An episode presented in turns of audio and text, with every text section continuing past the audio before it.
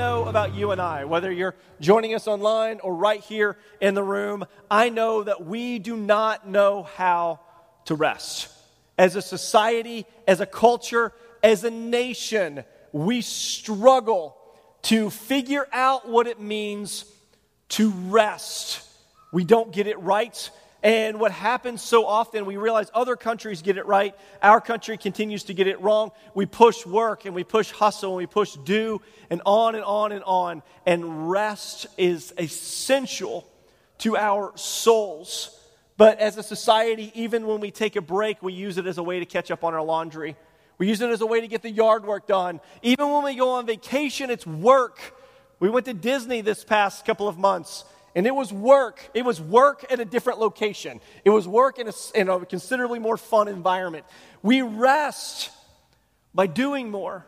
We rest by thinking more, by dreaming more. We rest by always doing. And we've, lab- we've been labeled the most tired generation of all time, which is ironic to me because we have technology that is uh, given to us to save us uh, on our time. I was thinking today, the last time I had to go to the library to research something, and how much time that took to look through files and microfiche, and we don't do that anymore. We have the world's information at our fingertips. Travel uh, is considerably faster. Getting access to water is immediate. Uh, things like uh, schooling and, and, laborious tasks have been uh, considerably quicker. In fact, everything that has been created is now faster than it was when it was created. So, where did we do? What do we do with all of the time that we saved? I mean, we have a phone that does most of our work, our tasks, everything. It's not complicated. We're not hunting and gathering for food or water. So, where did all of our time go as human beings? See, I feel like what we do a lot of times is we save all of this time, but then all of a sudden we give it to something else and we don't even know what we gave it to. We get all of this time back from ordering online or having our groceries sent to us or whatever it is, and all of a sudden we look up and we realize we don't have spare time. We've given it over to something else, and we still feel rushed, and we still feel like we're in a hurry, and we still feel like we don't accomplish everything that we want to accomplish at the end of a day. We look up and we wonder what happened with all of our time. I've had several people in the past month tell me that they are busier now that they're retired than they were when they were working. And the reality is, we're a generation that is consistently looking for more to do, and we're constantly complaining about all that we're doing, and we keep doing more, and we keep feeling like there's not enough time. And I'm constantly saying, I don't have enough time. But just because I say I don't have enough time does not mean that I actually don't have enough time. See, I don't think we're in a depletion of time, I think we're in an overload of everything else. And other countries understand this and they've built in, you know, siestas and they've built in days off and they've given people mental health breaks and they get this right, but the United States specifically continues to get this wrong as we keep pushing for more and more and more. And what we've realized is as a nation, we've become more stressed out, as a nation, we become more anxious. As a nation, we become more fearful. And there's a direct correlation between the amount of, of work and the amount of expectation that's placed on us and the amount of medications that are being given out in our nation specifically. And it's alarming and it's disturbing, and it's not how we were created to live. Statistically, more than half of us get less than six hours of sleep at night. And right now, burnout is a, an actual, legitimate medical diagnosis. So we have reached what we feel like to be the bottom, even though we keep finding a new bottom. And even though science keeps telling us the benefits of rest, science keeps telling us that rest can improve memory and maintain healthy weight and reduce stress and ward off sickness and protect the heart, we as a society at large refuse to listen. But rest doesn't just have practical benefits, rest has deep spiritual implications as well. And I feel like if we are practically and physically worn out, what does that mean for our souls? What does that mean for our spirit? If we feel like we're tired, how much more exhausted is our soul? The reality is, rest can actually be a deeply spiritual principle, a practice that we can adhere to and lean into and, and observe But in order for us to observe the spiritual principle of rest, the first thing that we have to do is we have to stop. We have to be willing to stop. Stopping is terribly difficult for, the, for most of us because many of us, what we do is we live with this mindset that we'll stop when. I'll stop when I'm retired. I'll stop once this task is over. I'll stop once my bank account reaches this amount. I'll stop once this bill is paid. I'll stop once this is happening. And we keep saying, I'll rest when, and when never happens.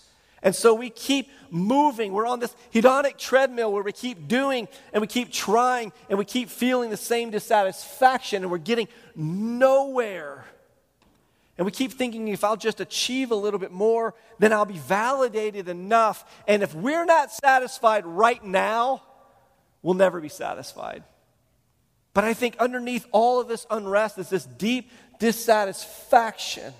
And we keep feeling like we're going to fill this satisfaction with other things. And so we keep play, playing a role in trying to achieve more and get more and do more and be more. We're never satisfied, so we keep trying harder and harder and harder, and we're exhausting ourselves. And the problem is, we're waiting for the monumental, and we're missing the immediate. We're waiting for some big thing to come up, whether it's a, a, a, bunch of money piled in or a bill to go away or, or something to happen. And we keep waiting for the monumental and we're missing what's right in front of us. We keep waiting for something to change in our lives so that we can be happy and we can rest. And yet the reality is we will never reach that moment because we're missing every single second of our lives. And if we stop chasing the big, happy, monumental moments and we started being grateful for the smallest things in our lives, then we'll start realizing that God is right here in the little and in the, in the minor, and we'll start finding our soul satisfied. But for you and I, we just keep waiting and we keep trying and we keep doing, and we imagine that whatever we're doing in this moment is the absolute most important thing in our lives. And we don't think we can ever take a break from it. And technology has fueled this. So uh, we got the cell phone and we got the laptop, and with the invention of technology, we've all of a sudden been given this beautiful time saving gift of being able to work wherever you want. So uh, I love to go to a coffee shop and work, and I can work from my couch, and I've had to a lot. And so there's this beautiful opportunity that wherever you go, you can work. The problem is, wherever you go, you can work. And those places we used to go to rest are now places that we go to work. The things that we used to do to rest are now opportunities for us to do more. And so we're sitting on our couch and we're resting, and all of a sudden we get a, an alert or a phone notification, and all of a sudden we're sucked right back into something that we should be avoiding. And the reality is that all of us are tethered. We've been given a pacifier in the shape of a phone, and we carried it around and we're holding it and we're constantly being uh, distracted and we love it our brain loves it Statistically, we get a dopamine hit every time we scroll through Facebook, and our brain loves dopamine, and so we keep scrolling and scrolling and scrolling. And we may rest. We sit. I'm sitting, so I'm resting. My feet are resting, but our brains never stop. And we keep wanting more information and more information and more information. And we're in information overload. Our brains cannot even process the information that is forced at us. And yet we don't stop. And we think we're resting because we're laying down, but we're laying down next to a device. We're laying down next to the TV, and we're constantly being bombarded with more. And it's not soul satisfying rest. It's not deep, intrinsic rest. It's just a short break. And even God, creator of the universe, knew how to rest. And in Genesis 2 2, it says, On the seventh day, God ended his work which he had done, which, by the way, that was creating the world. And he rested on the seventh day from his work which he had done. Then God blessed the seventh day and sanctified it because in it he rested from all his work which he had created and made. This is a beautiful passage, and, and we've read this many times, but the word rest in this moment is translated as Sabbath. Everybody say Sabbath. It's translated into Sabbath. God Sabbath from his work.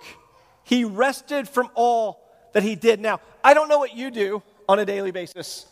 I don't know how you fill 6, 8, 10, 12, 15 hours a week. I don't know what you do. But until you've created the solar system, you can't say that you're too busy to rest. Until you've created man, mankind, you can't say you're too busy to rest that if God rested, we have a responsibility, both practically and spiritually, to rest at all. Not only did God rest on the seventh day, but He blessed the day as the day of rest. So, from all humanity, from the first human being all the way down to you and me, we rest. We take a Sabbath. We push the pause button on life. And culturally, Christians, we've been observing this Sabbath day uh, on Sunday since the 19th century. Things started to shift, and we said, okay, it's Sunday. Even though it's seventh day, still uh, do this on Saturday. Uh, many of the Christian communities do this on Sunday. It's the seventh day of the week. However, Sunday is actually the first day of the week. And I love the idea that if we're going to rest on Sunday, we actually start our week with rest, not end it. We realize Wall Street and, and businesses, they all open on Monday. Uh, and so we think that's often the first day of the week, but it's actually today. That we are starting our week in the house of the Lord. We're starting our week connecting with God. And we're starting our week with rest. But growing up, we always Sabbath on Sunday. We wouldn't go anywhere and cause anyone else to work. We wouldn't shop. We wouldn't go places. We would rest. However, my dad was a pastor, so he did not rest. But the rest of us rested. Now that I'm a pastor and have been for uh, many years, I take a Sabbath more often on Fridays.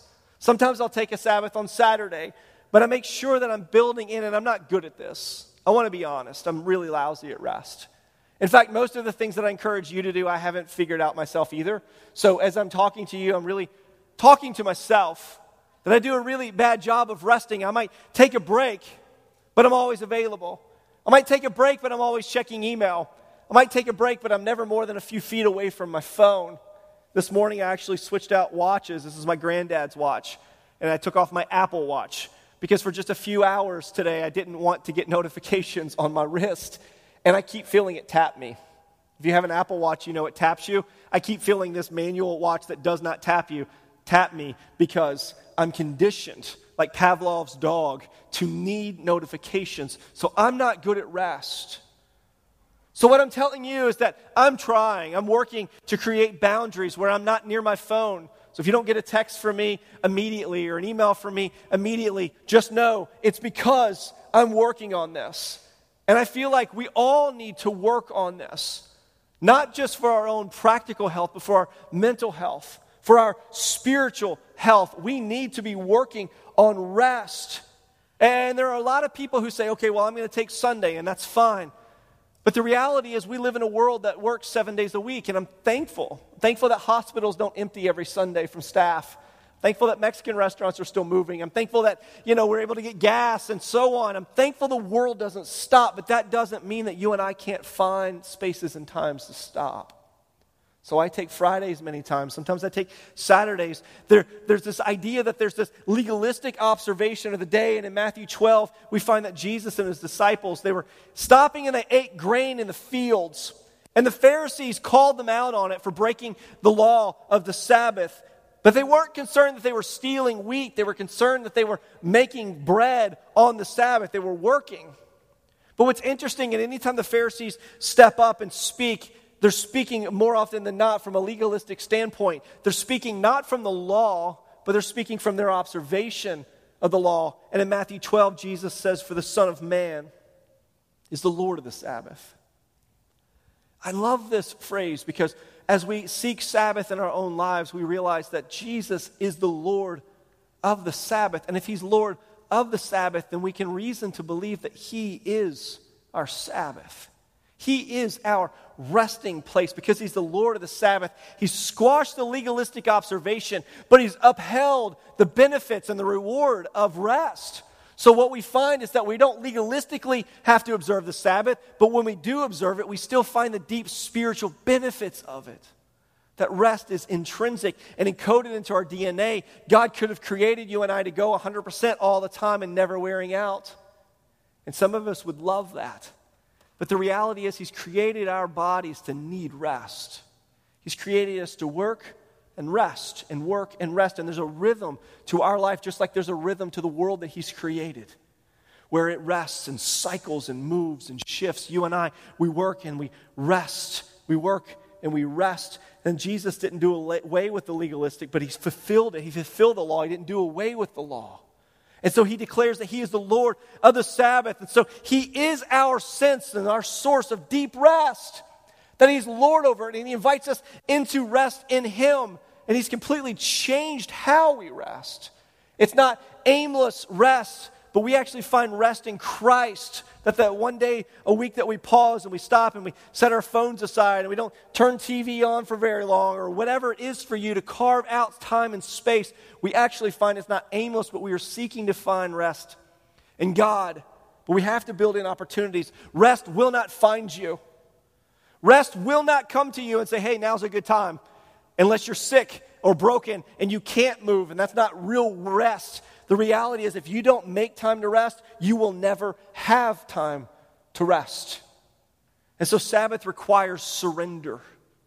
Sabbath requires a surrendering, a surrendering of the reality that you're not in control of your life, surrendering of the idea that the world can't move forward without you, surrendering of this uh, feeling of control and, and need to be a part of something. See, I keep my phone near me all the time because in the back of my mind, I tell myself, that I might need to be reached in an emergency. And yet, I can count on one hand how many times I've actually needed to be reached in an emergency, an actual emergency, in all the years I've had a cell phone. And it does not add up. It does not make sense that I keep telling myself I need that when those things never happen. And so I always project onto uh, things that I want to keep near me these fears and fear is a motivating factor that prevents me from finding rest. And I think you're the same way, if we're honest. That Sabbath requires a surrendering, a giving up, a giving over to the reality that you're not in control anyway. Being able to be reached 24 hours a day does not mean that you can control the situation 24 hours a day. And so we have to surrender. But if we only stop when we're finished with all of our work, we'll never stop. Because we'll never be finished we need to put things in perspective, and that's exactly what Christ does. That's exactly what God does when He builds in this rhythm of rest, is He puts things in perspective. Because there's always something wanting to steal from you your attention and your time, something waiting to snap you out of what is meaningful into what is uh, seemingly necessary. And I've been sitting there on the floor playing cards with my kids and get a text message, and all of a sudden, I think in that moment that text message is more important than playing cards with my kids. And I've never received a text message that's more important. But in my brain, I'm convinced. And so my focus is shifted then to whatever is going on. And it's not right and it's not fair and it's affecting us as a society mentally as we carry our pacifiers around, feeling like we're constantly in control feeling like we need another dopamine hit, feeling like we need more. And in that moment, we feel better. But we're not looking at the big picture. The holistic picture is we weren't designed to live like this. God designed us to stop and to take a break. And what it feels like more often than not is we're running downhill. And we're running and we're running and we're running. And we think if we run faster, we're actually going to be able to keep up. But our souls cannot keep up with the pace of life that we're living. And so we break. And then all of a sudden we get, feel guilty for breaking, and then we get back up and try to run again. But the Sabbath is, is to reinforce God's design for all creation. And the beautiful thing about rest is that it's actually built into the Ten Commandments. So we know the Ten Commandments were, were given to us, just 10 simple commandments, and we know a lot of them. Don't, don't kill, don't steal, don't commit adultery. Like we know some of the big ones. But we gloss over this idea that rest is built into the Ten Commandments. It says in Exodus 20 Remember the Sabbath day and keep it holy. You are to labor six days and do all your work, but the seventh day is a Sabbath to the Lord your God. The seventh is a Sabbath to the Lord your God. You must not do any work. You, your sons, your daughters, your males and female slaves, your livestock, your foreigners within your gates for the Lord made the heavens and the earth, the seas, and everything in them in six days. And then he rested on the seventh. Therefore, the Lord blessed the Sabbath day and he declared it as holy. The concept of the Sabbath, the concept of rest, is built right in there, snuggled right next to don't kill people, right? We know not to kill people, but there's the rest right next to it. Don't commit adultery, don't do these things, don't lie. And then we have the Sabbath. And many of us find not killing people a whole lot easier than not resting. And the reality is, we've been given 10 commandments, and God chooses to use rest as one of them. And it says, Remember the Sabbath to keep it holy. Not because it's holy, but we observe it to keep it holy. The reality is, the day is not holy. How we observe it is what makes it holy. And it says, Remember, implying that God knew that we would forget. He knew that mankind at some point in human history would forget, whether we got caught up in hunting and gathering food for the night, or we got caught up in uh, building structures, or we get caught up in whatever we do here today. We, we, he knew we would forget, we would get way too busy, and we would stop observing the Sabbath. So he says, Remember the Sabbath, keep it holy, set it aside, mark it on your calendar. This is my Sabbath. And I'm fighting for it. I'm fighting to observe it and to keep it. And then specifically in verse 10, it says, Keep it to the Lord. It's not an aimless observation, but we are to keep it to the Lord. In other words, the rest is not aimless rest, but it is God centered rest because the Sabbath is more than just a Sunday afternoon nap. But it's a, a feeling of deep contentment, a deep satisfaction that when God rested, he rested because he found contentment with what he had created.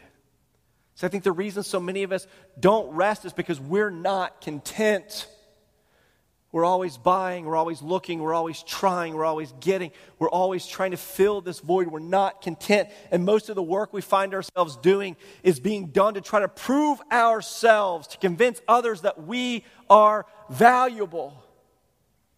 And we use our calendars to broadcast our social status. If I do more, I am more. If I have more, then I become more. And if people recognize me more, then I'm more valuable. And the reality is, we're just wearing ourselves out. But as a society, as a culture, we celebrate the fast. We celebrate those that have sacrificed everything. We celebrate those that don't stop. And what's interesting is, a few decades ago, we actually broadcasted how, how le- much leisure time we had. We used to broadcast how much downtime. And now, when somebody says, I'm going on a vacation, we say, Oh, I'm sorry, did you lose your job? Right? I'm going on vacation. Oh, I'm so sorry. Do you not have anything else to do? Like, we don't see that as a benefit. We see it as a, well, I guess you'll just, you know, have to hurry up and get back so you can get back to the work. Or we say things like, I wish I had time to take a vacation. As if we needed to fulfill some need in our lives. But in the U.S., we value hard work over rest. But a different way to view rest is to be satisfied with your work. A different way to view the Sabbath is to be content with what you've created with your hands. When we find rest in God, we find contentment with the life that we've been living and what we have. We no longer have to get more. We no longer have to spend more. We no longer have to work more because we're content with the life that we have right now. And when we rest, we stop trying to manufacture things. We stop trying to get more.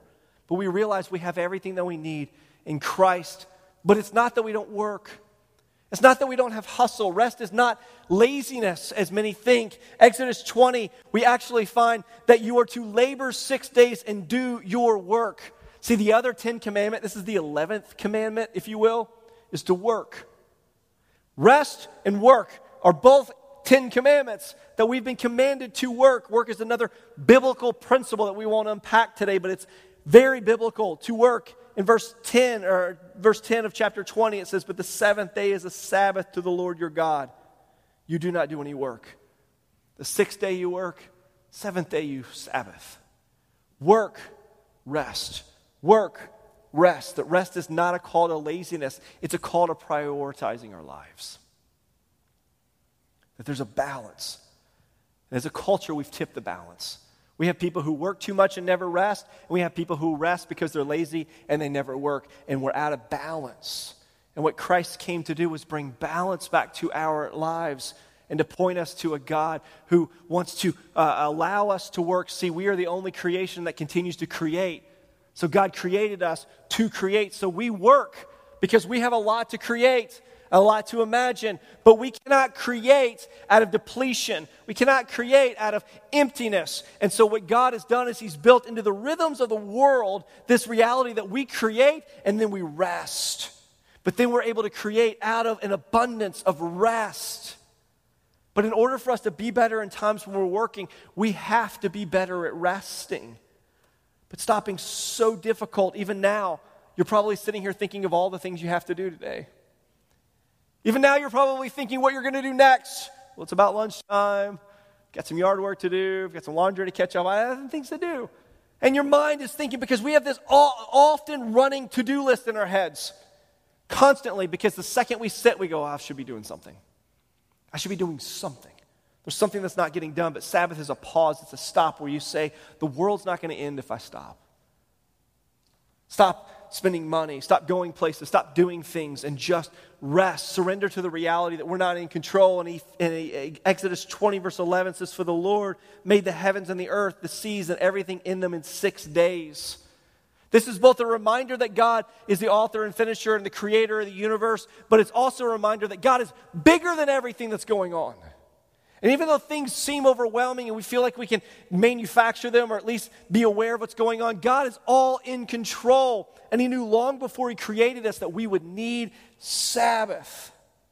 However, merely uh, more than just taking a day off, merely more than just taking a nap, we need to find our contentment in God and draw from that deep well of peace that comes from knowing Him. We need to take time to quiet our souls, to quiet the noise and the distractions, because noise is just another way that we hide. Noise is just another way that we find ourselves mentally busy. That we don't hear the sound of silence, so we keep things going all the time.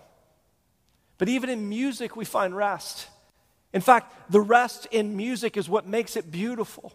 The rest in a piece of music is what gives it emotion. It's what gives it the ability to, to distinguish itself from just a, a monotone sound. That in music we have rest so that the next note sounds much more beautiful. In our lives, when we adhere to rest, it makes the next move that we make that much more beautiful. And God invites us into a, a quiet place inside of our souls to rest. And a big part of rest is that the resources of your life are replenished. And in Matthew 11, 28, it says, Come to me. This is Jesus speaking.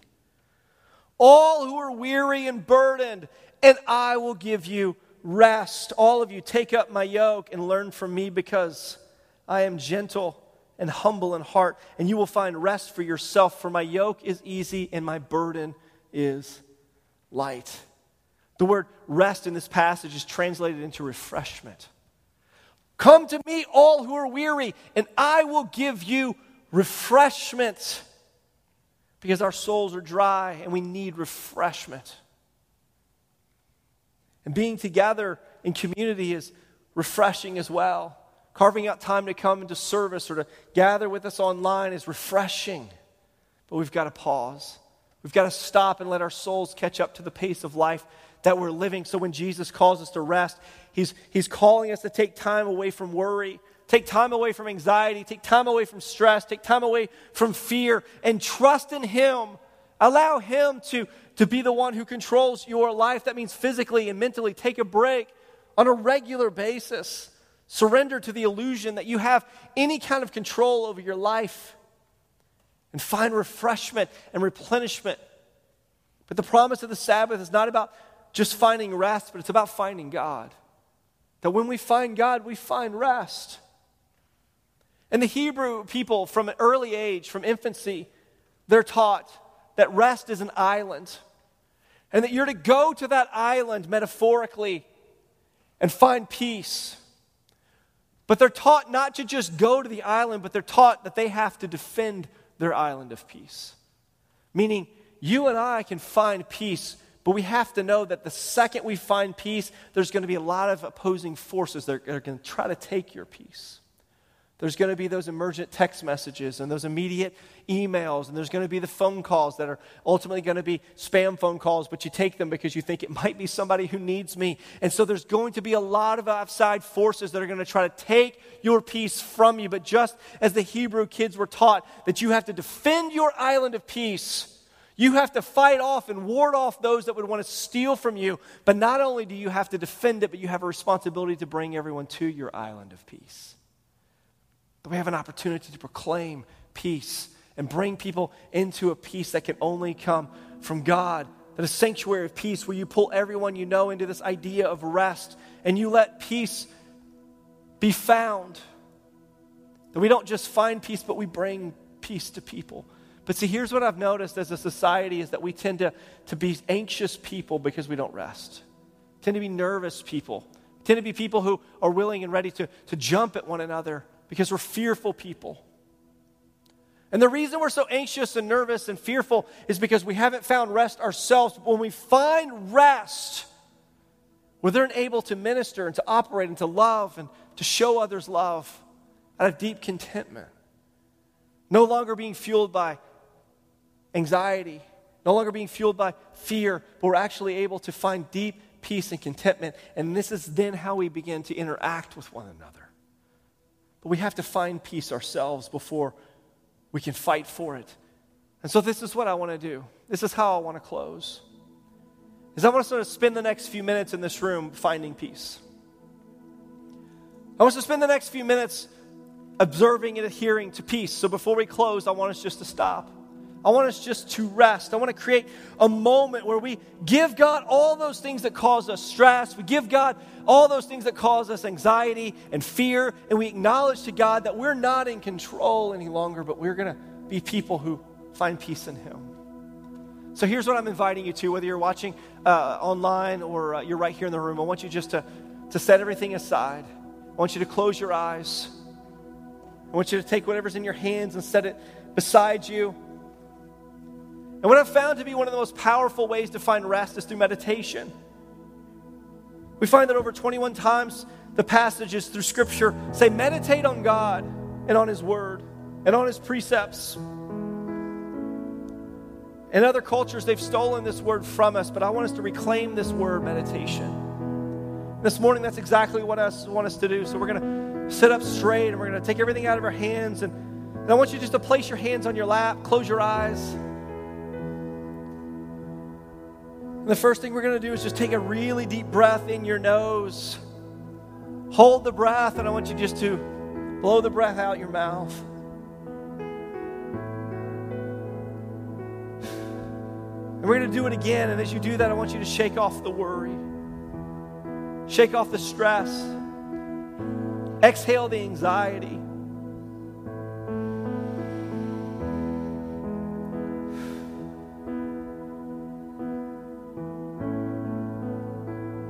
Want you to begin to visualize that thing that invades your rest, that steals from you your peace.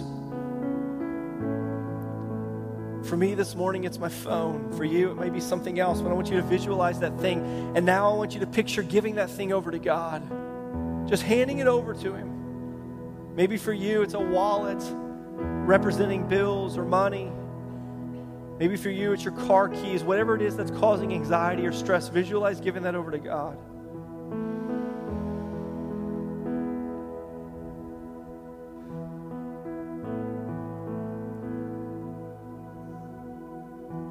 Where you're at, I just want you to say, Jesus. Say, Jesus, you are my resting place. Jesus, you are my island of peace.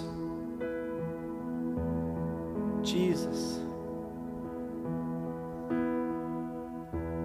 bring me rest.